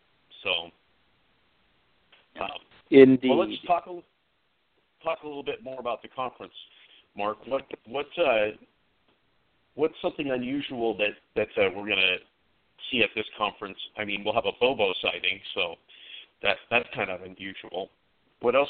What are you excited about about the conference? Well, I'm just ex- I'm kind of excited about uh, um, meeting Gold Gold Gold Bobcat, of course, and uh, and then I'm obviously excited to just meet a lot of new faces, having the people coming in from New Zealand, um, I'm looking forward to see some of these new eyewitness drawings that are going to be going to be unveiled at the conference, and and then I'm, what I'm really excited about is all the awesome items that have been sent to us by like authors and different bigfooters like for door prizes and stuff so so i mean there's going to be a lot of people that are going to be winning a lot of cool things and and then there's going to be a lot of things for kids to do and you know obviously i look forward to uh you know, seeing their involvement and and uh, and so on. And then, of course, you know, kind of the tribute to Bob. Uh, you know, if if you notice, we unveiled the T-shirt design today. If you happen oh, yeah, to notice, yeah. and uh, I did see it. it you know, and awesome. obviously, yeah, it does. Michael Assorti did just an unbelievable job, and and uh, and considering the you know all the things that he's gone through because moving from Connecticut to Louisiana, changing jobs, and him and his wife, and moving all their animals and horses and stuff from Connecticut and selling homes, and I I, I just was amazed that he would still be able to pull it off, and and uh, and and he does it as a volunteer and as a friend, and and uh, you know, and to have people like that, it just it just really gets you excited and pumped up. And and then of course you know all the cool I love art so all the cool art that gets sent in and you know that kind of stuff. I always look for all that new stuff. And and I, of course I can't wait to see some of the vendor tables because we have a lot of vendors as always and they're always coming up with new crafty ideas and and creations to see and buy. And and me and if you guys you know probably know me I have I'm a big collector of things especially books and paintings and and artwork and stuff. So uh, um, I can't wait to see what I'll be able to get my hands on. And and then of course, you know, one of these days I'll actually get to attend the conference and and sit down and watch the talks, and then I could actually kind of get the feel of it. So I have to watch it on on the the video links a few months later and, to see what happened. But uh, that's just, I mean, you know, and, and that's something that I'm willing to go go with. I mean, I'd rather have someone else have a good time and where I can help making sure everything runs smooth and efficient. And if every if every you know anyone who knows me will will tell you that sm- being smooth and efficient is important. Being on time is important. Uh, and uh, you know I like to be able to advertise and say this is going to last from this time to that time, and uh, when it hits that time, people are able to get up and walk away if they want to. So, and of course, it never goes to that because people want to talk, and you know how Bigfoot. Are. You guys have been to to to the events where you know it ends at eight o'clock and you're not leaving till ten thirty. So um, yeah. Oh yeah. It's just yeah. it's just what it is. It's just like I say, it's a fun subject to talk about, and uh, and uh, so you know, so that's really what I'm looking forward to, and I'm just looking forward to see the people enjoying themselves, and you know, to me, that's the single most important thing to see all the smiles on the faces, the kids happy, and and uh, everyone happy, and uh, you know, and to me, the you know the best part about it is just picking everyone up at the airport and and uh, you know just start on the journey to the end of the journey, and uh, you know it's just a fun time, and and I look forward to that. And uh, yeah, I'm sure I'm sure Guy's going to add some some some fun to it too. So he always does. He always manages. Oh, I know. Bring... He's I'm a looking barrel forward laugh, to it. barrel laughs, and a barrel of information. Uh, Guy is a perfect uh, individual to have at the uh, the, the uh, Ohio Bigfoot Conference. But Mark, you seem to you seem to at least in your head, I would imagine an idea of who you want at the to present at the Ohio Bigfoot Conference. Uh, you know, uh, you know, we, you tend to stay away like we do from the kind of woo wooishness uh, that's out there, but you also include those individuals that really, I think, provide some compelling stuff, some really solid data, some solid stuff that are are really involved in in figuring this phenomena out. You know, and that to me is a, a key pillar to a conference um, is is going in that direction. Yes, uh, and I, and I, and I agree. I mean, I I try to find subject matter that I would want to listen to. You know, for example, last year we had Dr. David Floyd, and and he was more into the mythology and the folklore end of it. And I had never really heard a talk that was aimed at that angle and I thought it would be a great educational tool so people could really understand that you know these types of creatures they've been in mythology they've been in folklore for a long time it's just that you know a lot of times it just doesn't say you know that you know Bigfoot or Sasquatch or whatever. It's but, but when you read more into it, you know the, then you start thinking to yourself, hey, this could be you know related to that subject. Well, you know, where this year, you know, you have Sybilla and Sybilla being an eyewitness, like a sketch artist, to eyewitness sightings and be able to tell about what you're seeing and have someone draw it to the T or as close as possible is amazing and that's something that uh, I think people will show a lot of value in and you know, like going back to Guy, his historical, you know, uh, aspect and, and knowledge of, of the the subject from from the beginning to the to current state. I mean, that's another thing. A lot of people don't know who Rene Dahinden is. A lot of people No. don't know about John Green or or or even Roger Patterson, believe it or not. I mean, people just they forget they're more into you know finding Bigfoot or or or the mainstream you know you know uh, society of today, and uh, so we have to educate them about the history. This way, they can understand why shows like Finding Bigfoot have become such a success. Mhm. So, Yeah. Um, once again, I agree with you, and it's important to reflect upon the the, the past to get anywhere. Um, so you can repeat or don't repeat some of the past mistakes. But if you don't know your history on the subject uh, and you're coming to this blind, I mean, uh, I don't think you're going to be that lucky, and you're really not going to get anywhere. Uh, it's important to reflect upon the past and those that have gone before you um, you know, you're standing on their shoulders, in my opinion. Uh, and uh, you know, people like John Bindernagel. Um, I'm a huge fan of John. He's a friend of mine and friend of yours. And um, he, th- those are the people that I really want to do justice with this subject. Uh, you know, uh, they've they've spent and and not only spent amount of time on it, but they've also put their their their uh, livelihoods um, on the line do, Yes. seeking this subject matter. I mean, hugely, and and that truly, truly, truly, truly uh, is amazing to me uh, for those individuals that stand by what they say and put their neck out there to pursue this subject.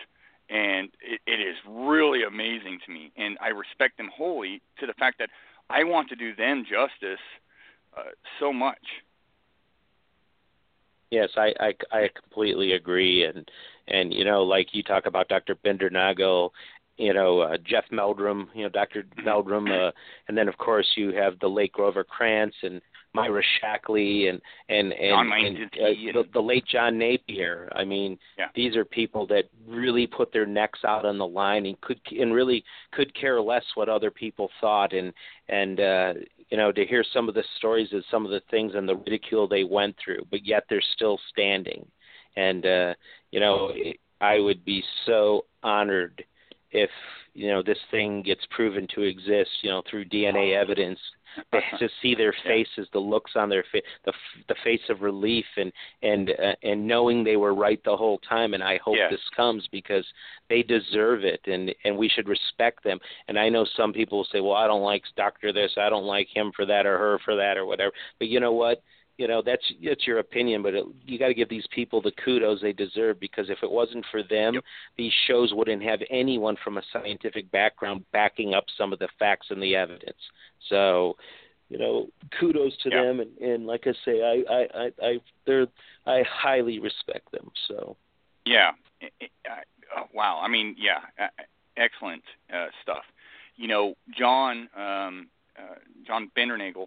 You know, he you know he can't wrap his head around. Uh, I'm- you know, he writes in his books, and he's you know talked to me at length about this. Why uh, his his um, why science in general and, and the people that he works with can't uh, accept or look into this subject.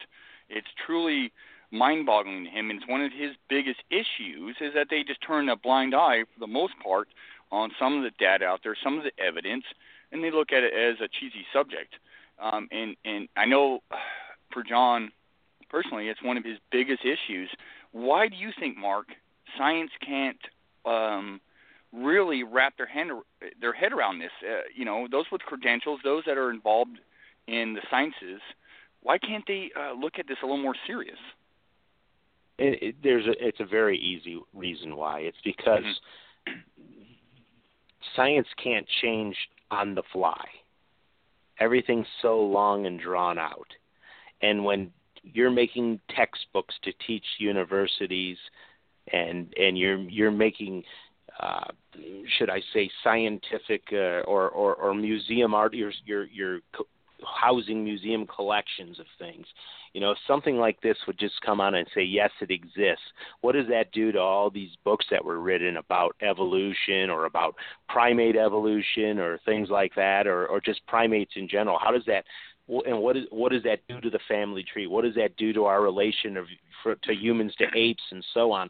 I mean, it would throw so many wrenches into everything that these people were brought up to be and taught to and talk to teach to other people that it, it could in some ways alter their careers. And, and when I say that, a lot of them are textbook writers, and and if all of a sudden their last ten textbooks have to get trashed because of something new, they're not happy about it. So the best thing for them to do is just say, ah, I don't think there's enough there to it, and just to keep pushing it away. And eventually, like you said earlier, this younger generation of scientists, they're going to be ones that aren't going to push away, and they're trying to get away from the old school into the new, and that's that's what we're going to be waiting for is this new generation, and uh, that's our best hope.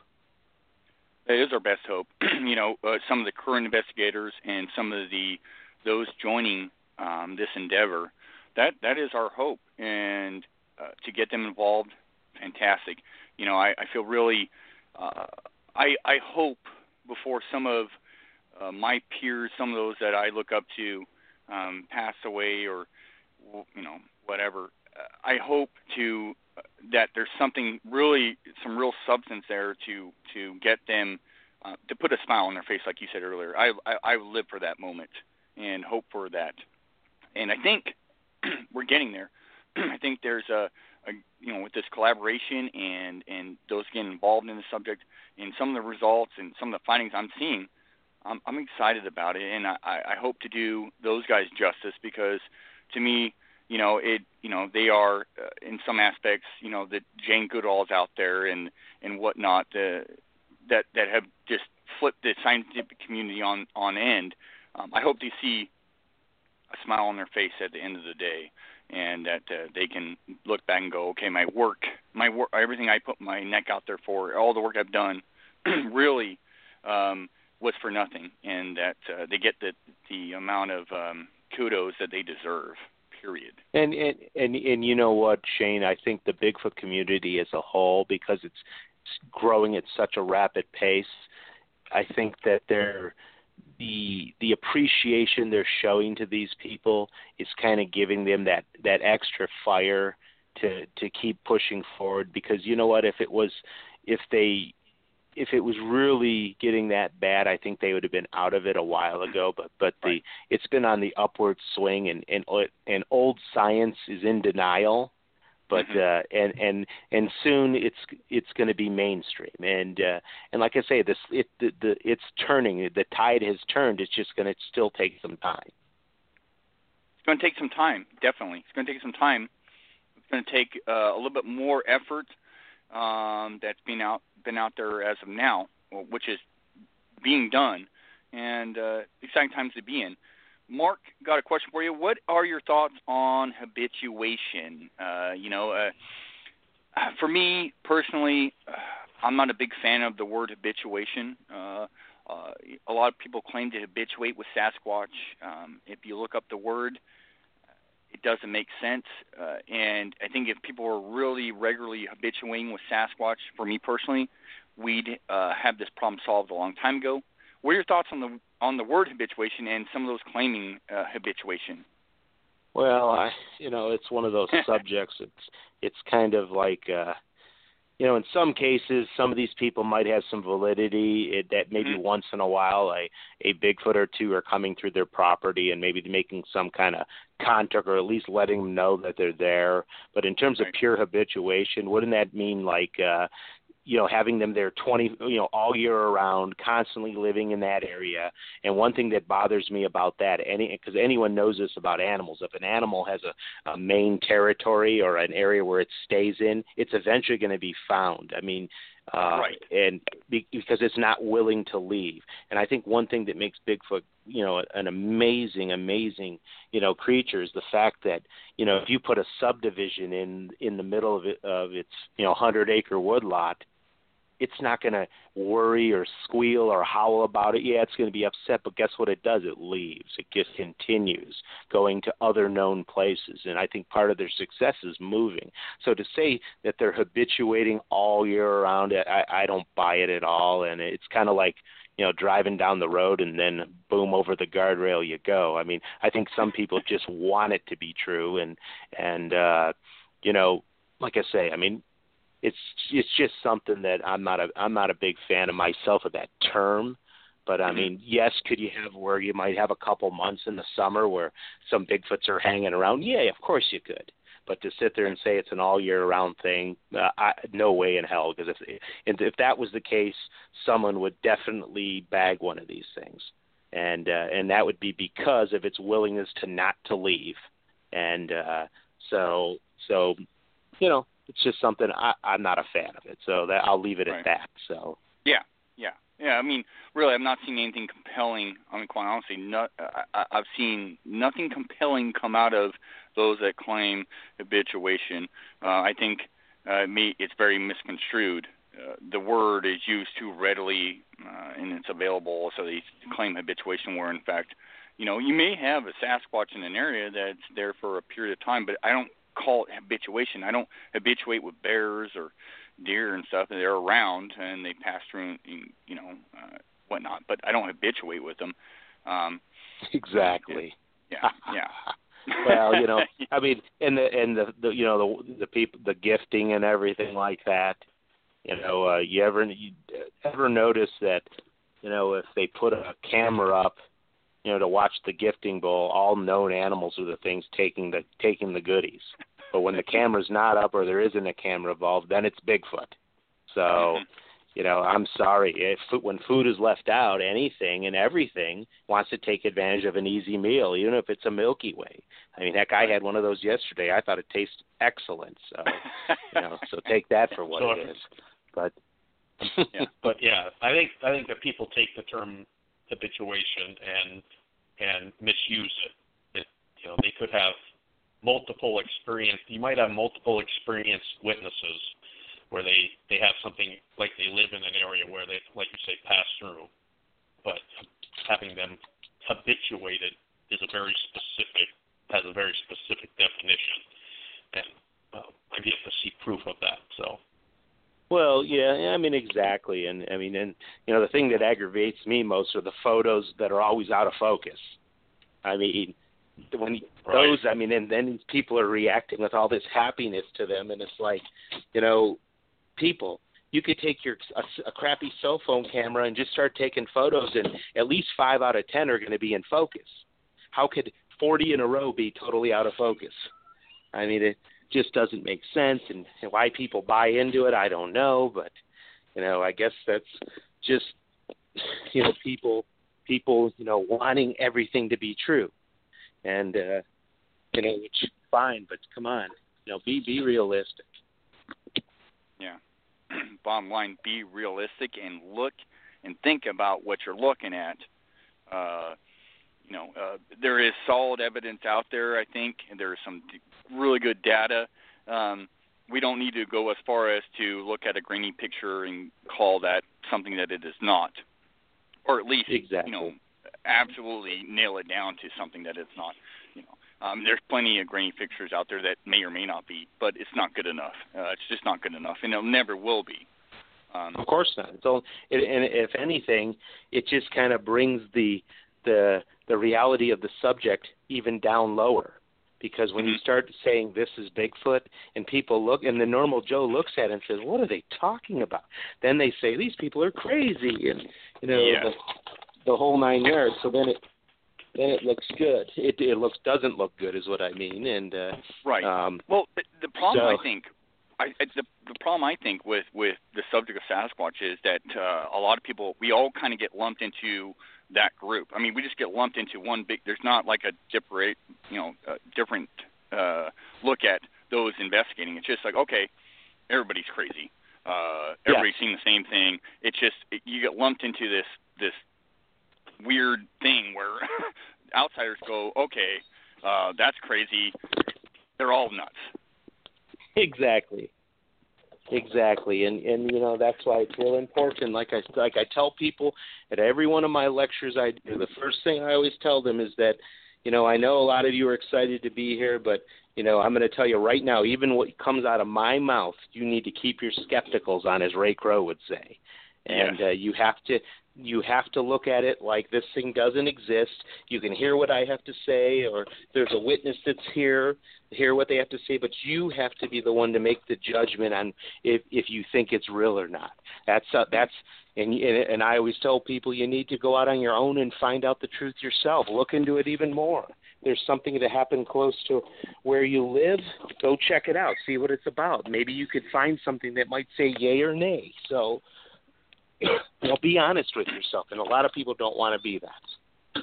No, they don't. And you know, uh, some of the other questions come through chat is the amount of debauchery. I'll use the word debauchery because they used it uh, with the DNA evidence uh, being promoted out there as, as factual, uh, as as proof that Sasquatch exists. Um, I'm not seeing it. Uh, I know, and a lot of people disagree with me, and that's fine. Uh, I could be wrong, but do you see any um, harmful effects or anything wrong with some of those that claim that that uh, they have one, you know, the proof that Sasquatch exists via this DNA evidence. Yeah, I, and I couldn't agree more that uh, you know this this so-called evidence is it's not complete, and to sit there and bring it out and saying it's the it's the real McCoy without having any you know complete proof to back it up is it's crazy. It just makes it just makes it look look like it's a it's it's a joke basically, and uh, um, you know it's just another frustrating aspect. And why why people are so or should I say trying so hard to prove something without the actual you know the the evidence needed to to to, to prove what you know what this thing exactly is and I think we're running into this where people are jumping the gun too early, and then it makes everyone just look look bad, especially in the yeah. long run. Well, yeah, all evidence requires context. I mean, people put exactly. up a fuzzy picture and then and then don't have you know here's a Bigfoot in a tree. Okay, what's the context? You so you were able to stand there and get a picture, but you weren't able and you were close enough that you couldn't get another picture or stay to take a, a picture when it moved or take a picture when it wasn't there anymore. I mean, and and then what's you have this group of people that when they present evidence, it's evidence because I say it's evidence. Is you know, and don't question it because then I'll I'll get all butthurt and and we'll have an argument about it. But I don't have oh, time yes. for that. I mean, it's really it's you know it's until we get. I mean, it's going to take a a specimen, alive or dead, and I'm not advocating going out and shooting a Bigfoot. I'm just saying this is what it's going to take to prove the science, or some kind of long-term study, you know, of of them with with multiple pieces of evidence, including video and audio and, and DNA and and mm-hmm. Jane Goodall kind of thing, which I, I'd love to see happen, but but is it going to happen? I'd like to see it in my lifetime, but who, who knows? Yeah, and and, and I agree. I agree, Gunnar. I mean, uh, Uh, Jane Goodall type, you know, outlook and, and study would be something that would be very compelling. That especially if it's over a, a good long period of time, where they're they're basically building up more and more documented evidence, would be awesome. But I also think that the the the kill route is probably what's going to happen. Is one where one's probably going to be found dead or accidentally shot. I mean, let's face it you know, there's going to be a hunter out there one day that something comes around the corner, scares the you know what out of them, and they shoot in defense, only because they're fearing their lives because they've never seen anything like it, and you know maybe something like that will happen, and when that does, you know that's going to be, you know, obviously if the body gets brought in, that's going to mm-hmm. prove beyond reasonable doubt. But uh, I definitely won't be the one involved in that end of it. But uh, if something's going to happen and it's going to be good or bad, that's all I can. That's all you can really know. Right. Right, and I mean the other alternative would be find you know find a body that died of suddenly of unnatural causes or or or something Hit like the a vehicle. case. Yeah, I mean yeah, that uh, that would be the or or finding some kind of large piece of skeleton. You know, I mean where the Gigantopithecus is that whole that whole existence of that that species is based on fragments, you know, on, on little tiny pieces of bone. So yeah, exactly, and that that that's another one that uh, you know on the this there's not a lot of you know bones that were found of it, but they know it exists, but but uh and but jud but they assume that Gigantopithecus was a just a large quadruped, because all known right. gorilla type species were quadrupeds, but they don't know; they just assume. So I mean, so is Bigfoot a Gigantopithecus descendant? Who you know, who knows? Maybe it is, but you know, maybe it did walk on two legs. You just don't know. But there's just not enough evidence there in the fossil records. Yeah, exactly. Right. Now, Marc, uh, we're nearing the end of the show here. Uh, we got about ten minutes, but um, do you guys film the Ohio conference? And and if you do, is it going to be uh, out there for the general public to view after the fact? Typically, what we do is, you know, usually to the privacy and the exclusive exclusivity mm-hmm. of the event, we will we do record it, and what we do is then is that we send all the VIP ticket holders private links where they can sign in and go in and, and be able to view all the presentations, like at a kind of at a host site. Mm-hmm. And uh, this way, uh, you know, this way, uh, you know, people can hear about it, yet not kind of get, you know, and not fully be able to see it. And this way, they'll want to come out to see it for themselves. And it also yeah. gives the VIP ticket holders kind of something like, you know, where they can go back and look in their archives and see a talk from every year they've attended and compare it to a current talk that they might have seen. So, um, so no, I mean, we, we used to we used to try the DVD route. The problem with that mm-hmm. was it was got so darn expensive to produce them because it, there's right. so much footage. I mean, if it was different, if it was a two-hour cut down DVD, but when you're talking, you know, in some cases 12 hours, I mean, then you're talking like five, six discs. So, yeah. and it was just so expensive, it wasn't worth it. So we decided to go to just the the the private room with the with the links where all the you know VIP ticket holders get a kind of an access code to get in, and then they can get in and view anything they want. Yeah, yeah. So it's yeah, another it, reason to go to go to the event. Exactly. You cannot. Yeah, exactly. You can't see it anywhere else. Exactly, and that's and that's that's part of that idea. Is just we figure we want to make it special. We want because all these people, you know, they always say they've had such great times and enjoyed themselves. Well, guess what? If if you're sitting there on the sideline saying, you know what, I got to make a point to to uh to to get to this event, no matter what. So, and that's what you want. You want these people to come and check you out, kick yeah. the tire. Exactly. And what do what uh, what do you want people to take away from con- conference like this? I mean, what is like the top three things you want people to take away from the Ohio conference?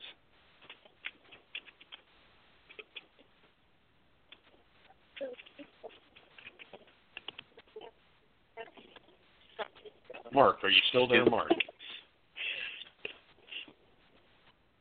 Oh, did we lose him? Uh, I'm not sure, but uh, uh, yeah, I think Actually, he lost. looks like he yeah. yeah. Well, we were tired. But, uh, well, we were really what. tired of talking to Marc anyway. Yeah, yeah, yeah. We just losing. but uh, no, I'll tell you what. I'll tell you what. I think uh, Marc would expect. I'm going to speak a little bit for him. I think he he just wants first and foremost to get uh, the subject matter out there uh, to talk to those in the field that are doing um, what he believes the right thing uh, and going about it the right way and share their evidence, share their stories, share their uh, endeavors, and really get it out there. Uh, and the Ohio Conference will provide that. He, he's going to want, you know, what he, I would imagine, would expect from the conference is honesty um, and not fallacy. Uh, you know, here, here's uh, results. Here's the positive movement that this this uh, phenomenon is moving in with those researchers uh, engaged in the conference, what they're sharing. You know, that's when I go to a conference. You know, um, I don't agree with everybody, but I, I really respect those that uh, I think are doing things the right way, and uh, are not saying that this is absolute fact. But here, listen to me. Uh, you have, uh, you know, have an open mind, but listen to uh, what I have to say. And uh, I've been, you know, I mean, like many of the people speaking at this conference have been doing this for many, many years, and they're chipping away, chipping away, chipping away, and getting somewhere. And he really has a stellar lineup. I mean, really, truly a stellar lineup of people that I respect, and a few I don't know, but most of them, um, stellar lineup. I mean, I, I, I you know, uh, uh, yeah, I think uh, we have Marc back here. Marc, you there? Yeah, I don't know what happened. I just was talking and then I realized no one was there. Where did I get cut off? Yeah, well, basically the question was, you know, what uh, do you, what do you want people to take away from the, the Ohio conference, uh, specifically this year? You've been at this a long time. It's the biggest conference out there, the st- you know, a stellar conference. What do you want people to take away? And I kind of spoke for you a little bit, and I think I'm on the same page with you. But what do you want people to take away from the Ohio conference? Well, that that Ohio is very serious about Bigfoot research, for one. Two, you need to always respect our the old time you know researchers and investigators from back in the day and and, and you know and obviously Bob Gimlin is is one of those beacons of hope that you need to learn to appreciate and uh, always remember because because of guys like him people like us are out there in the field trying to find evidence of this creature's existence and then of course uh you know I just want you know people to get along. I mean, I want people to uh, agree in groups to get along and people work together. And I I want us people to walk away to say that hey, Bigfoot has a good future and you know maybe one of these groups are going to be are going to solve this mystery once and for all and then we can go to that next you know segment of Bigfoot research and that's documenting everything we can. Yeah. Yeah, and and uh you know, this is why I highly recommend uh, an event that you're you put on here, uh, Marc. Um, and I know, well, I don't, I do, I know, and I don't know, but the amount of effort you put into this, I, I, I follow you closely, uh, and I see the amount of work and the amount of promotion and and all the things that you do to make this the event to go to, and it's truly, truly stellar uh, via the guest, via the the area that it's going to be in.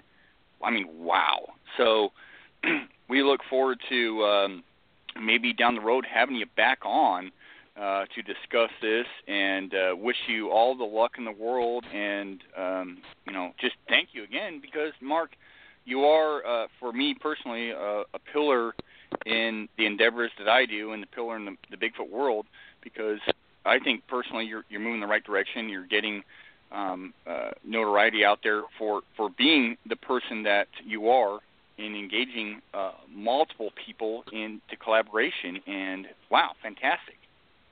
Well, I, I appreciate you guys having me on, and you know, you guys know I always come on for you guys. I don't do a lot of radio shows. Uh, you know, it's just time consuming. I got kids and you know other obligations and stuff, and uh, but for you but for you guys I'm always willing to because you guys have a a good outlook on the thing and it's positive a good vibe comes out of you guys and that's another thing and and uh you know I just hope one day you know what you guys could come to the event and you know uh, record a show right there and and then be able to live it rather than just Right. hear about it Right. I hear So- you. No, I've, um, I'm marking it on my calendar for 2017. So It'll be the second weekend of May, as always in 2017. So, you know, if you maybe if you luck out, Henry May can come and pick you up in his buggy, and he can buggy you guys over or something.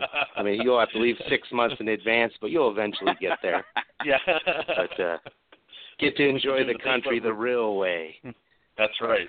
But but anyways, well, hey, I appreciate you guys have having having me on once again, and like I say, you guys do an excellent job, and I I, I listened to Cliff's interview last week; it was excellent, and uh, I look forward to another successful conference, and and most importantly, I, I look forward to meet, meeting new people and making new friends. So, you guys have a good night. Thanks, Marc. Take care. See you, Shane. See you, Gunnar. Bye. See you later. Great night. So I, I, had, I mean, I Marc's a great guy. I, I met him. I met him a couple times now. You met him at uh, Yeah. uh, the Yakima event and at uh, um, at the, I believe at Beachfoot. the yeah at Beachfoot in it. I I don't think he made it to the Sasquatch Summit, but um, he puts No. on a spectacular event. And I I do want people to know that they're um, the tickets. Basically, the tickets. The event is sold out. They do have some tickets that they put off, you know, overflow tickets or whatever that they sell. Yes. Um, yeah, but the it's at Ohio, so you would have to go and and try and get the hope that you could pick up a ticket there at this point. So that's how popular uh, the Ohio Bigfoot Conference is this year. So and um, I, I thought it was fun to talk to Marc about his his own own encounter and that his buddy called in and uh, we apologize mm-hmm. and uh, uh, Dave apologized to me for his uh, colorful language, but uh, yeah. he was he was a little uh, wound up about it. So uh, we appreciate you calling in, Dave, and uh, thanks everybody again for uh, listening this Sunday evening and spending your time with us on uh, Monster X Radio. We'll be back next Sunday, uh, 7 p.m. Eastern, 4 p.m. Pacific, uh, on Monster Radio at www.blogtalkradio.com slash MXR. So we'll catch you next Sunday. Thanks, everybody, for being here. Thank you, Shane. Uh, I'll talk to you soon.